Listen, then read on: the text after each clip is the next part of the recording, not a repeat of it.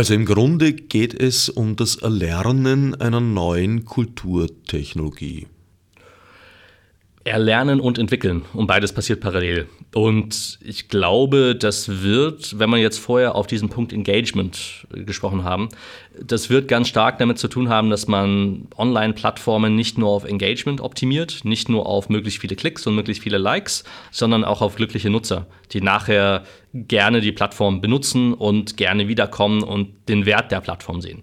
Und darauf zu optimieren, ist erstmal ungewohnt für die Nutzer, weil sie ja nicht gewohnt sind, ernst genommen zu werden oder gefragt zu werden, wie sie die Plattform überhaupt gerne hätten. Und äh, sie sind es auch nicht gewohnt, in dem Kontext von dem, wie Plattformen entwickelt werden, an der Entwicklung der Plattform beteiligt zu sein. Das heißt, diese Co-Entwicklungsprozesse, die in ganz vielen anderen Produktbereichen ziemlich normal geworden sind, systematisch einzusetzen und zu sagen, Nutzer, ihr seid nicht nur Teil der Plattform und ihr seid nicht nur Träger von ganz vielen Werten innerhalb der Plattform, sondern wir wollen mit euch zusammen eine Plattform entwickeln, die für euch besser funktioniert. Und das ist etwas, was ganz, ganz wichtig und ganz relevant ist. Und ohne diese ersten Schritte des Co-Designs quasi, kommt man auch nicht auf die neue Kultur. Das heißt, man braucht beides. Man muss die Nutzer als äh, fast als so eine Art Plattformbürger verstehen, im Sinne von, sie haben da auch einen Anspruch darauf, ernst genommen zu werden und anders wahrgenommen zu werden. Und äh, auch im Sinne von, man muss dann auch bereit sein, die Plattform so weiterzuentwickeln, wie es zumindest von den meisten Nutzern gefordert wird und erwartet wird, um sicherzustellen, dass man darüber etwas schafft, was produktiv ist für die Community und für die Plattform. Siehst du ja Chancen, dass wir das in absehbarer Zeit schaffen könnten?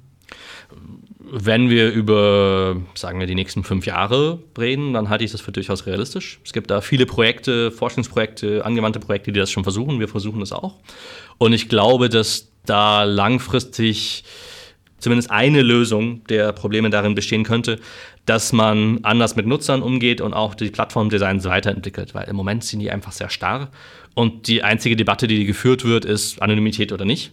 Und es gibt so viele andere Stellschrauben und Möglichkeiten und Versuche da mit umzugehen, dass die Nutzer halt so sind, wie sie sind, aber dass sie auch andere Kulturtechniken erlernen können, wird gar nicht so richtig in Betracht gezogen. Von dem her, es, es gibt da vieles und ich glaube, man, man reduziert gerade als im technischen Bereich den Nutzer oft als irgendwie, keine Ahnung, als dümmsten anzunehmen Nutzer oder als äh, besonders äh, zu bearbeitendes Wesen, das irgendwie bitte genau das tun soll, was das Programm will. Und man muss stärker in einen Bereich kommen, wo man den Nutzer nicht nur ernst nimmt, sondern in die Programmentwicklung mit einbezieht und systematisch als Teil von etwas macht, was, wenn es denn dumm ist, dann ist es mindestens genauso Schuld der Plattform, wie es Schuld der Nutzer ist. Und man produziert ja durch bestimmte Plattformen bestimmte Kulturtechniken und gewisse Kulturen. Und die kann man auch nur dann verändern, wenn man auch bereit ist zu sagen, okay, das Plattformdesign ist mit dafür verantwortlich, dann lass uns das Plattformdesign weiterentwickeln. Der Ruf nach Zensur wird besonders oft laut, wenn es um terroristische Zusammenhänge geht oder Verbindungen mit äh, organisierter Kriminalität. Hältst du das in diesem Zusammenhang für eine sinnvolle Maßnahme? Also wenn man einen anderen Menschen für eine terroristische Vereinigung irgendwie anwirbt, ist es meines Wissens in allen E U-Ländern und auch in großen Teilen der Welt Straftat. Und da muss man damit umgehen und schauen, wie man das verhindern kann. Das ist klar. Ob Zensur dabei hilfreich ist, ist immer eine konkrete operative Frage. Also das wird dann oft ausgedehnt auf nicht nur auf das konkrete Anwerben von Menschen, sondern auf, ich finde ISIS gut. Und das ist dann ein sehr schwieriger Grad zwischen etwas gut finden und konkret Leute dazu bringen, Mitglied von etwas zu werden. Die Schwierigkeit bei terroristischen Inhalten besteht ja immer darin, dass sie wahnsinnig schnell, wahnsinnig starke Gefühle auslösen. Und ich glaube, es geht vor allem darum, relativ besonnen den Rechtsstaat einzusetzen und systematisch zu sagen, okay, da sind Probleme, da sind Möglichkeiten, wie können wir das lösen?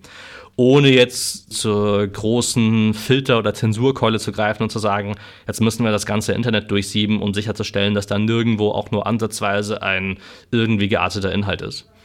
Das soll aber auch das Problem nicht verharmlosen. Es gibt das Problem und es existiert weiterhin und es wird auch Anwerbeversuche geben. Äh, besonders lustig oder interessant fand ich immer die, die äh, Forschung von einem Kollegen von mir, der äh, sich angeschaut hat, wie leicht äh, Anwerbung von Menschen bei Facebook stattfinden kann. Und der hat festgestellt, dass es nicht nur von terroristischen Organisationen gemacht wird, sondern in relativ ähnlicher Art und Weise auch von Scientology oder von Sekten oder von anderen Organisationen. Das heißt, wir haben dieses Problem bei jungen Menschen nicht nur im terroristischen Milieu, sondern in vielen anderen Milieus auch. Und da muss man sich bewusst sein, wann es eine Straftat ist, wann es nicht. Und äh, auch schlicht und ergreifend um Menschen kümmern, die dafür anfällig sein könnten. Weil allein mit hier Dinge zensieren oder sagen, wir haben dafür technische Lösungen, kriegt man das Problem ja nicht aus der Welt. Sehr eng damit verbunden ist natürlich die Thematik der Überwachung und insbesondere, du hast am Anfang schon WhatsApp genannt, die verschlüsselte Kommunikation, die überwacht werden sollen. Wie beurteilst du das?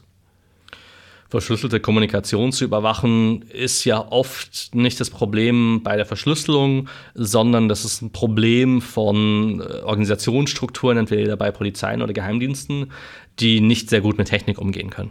Das heißt, im ersten Schritt ist es oft gar nicht so relevant, die Inhalte der Kommunikation zu sehen, sondern es reichen die Metadaten. Und bei WhatsApp sind zum Beispiel die Metadaten völlig frei für Polizei verfügbar. Es sind ja nur die Inhalte verschlüsselt. Die Metadaten sind ja weiterhin zugänglich, noch dazu verknüpft mit Telefonnummern, die relativ datenintensiv sind, was sie an Daten damit verknüpft haben.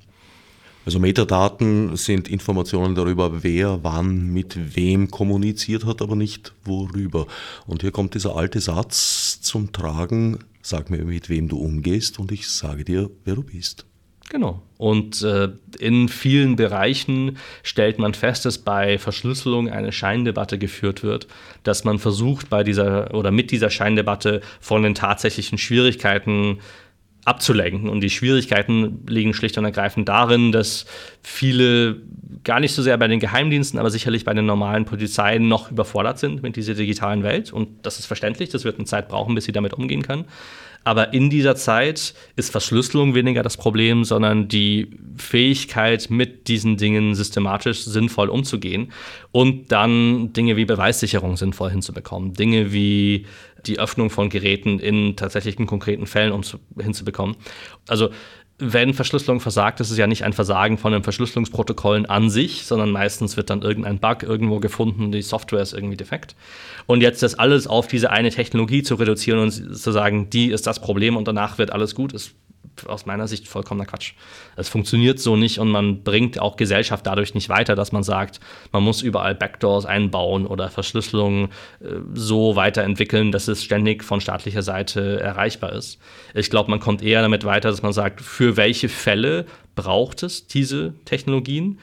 Ähm, im Sinne von Technologien, die in der Lage sind, äh, zumindest zu verstehen, welche Metadaten genutzt werden und wo Polizei darauf zugreifen muss. Weil wenn man wieder sieht, wann zum Beispiel staatliche Trojaner angesetzt werden, dann findet es bei Drogendelikten statt. Und man muss bei Drogendelikten sagen, okay, das ist jetzt schon irgendwie ein problematischer Fall, aber das ist jetzt nicht die schwerste Kriminalität, von der immer gesprochen wird, wenn es darum geht, Verschlüsselung einzuschränken. Und es wird Extremfälle geben, wo man wirklich dann sagen muss, okay, da geht es um schwerste Straftaten und das ist dann vielleicht Mord oder Vergewaltigung oder wirklich extreme Straftaten.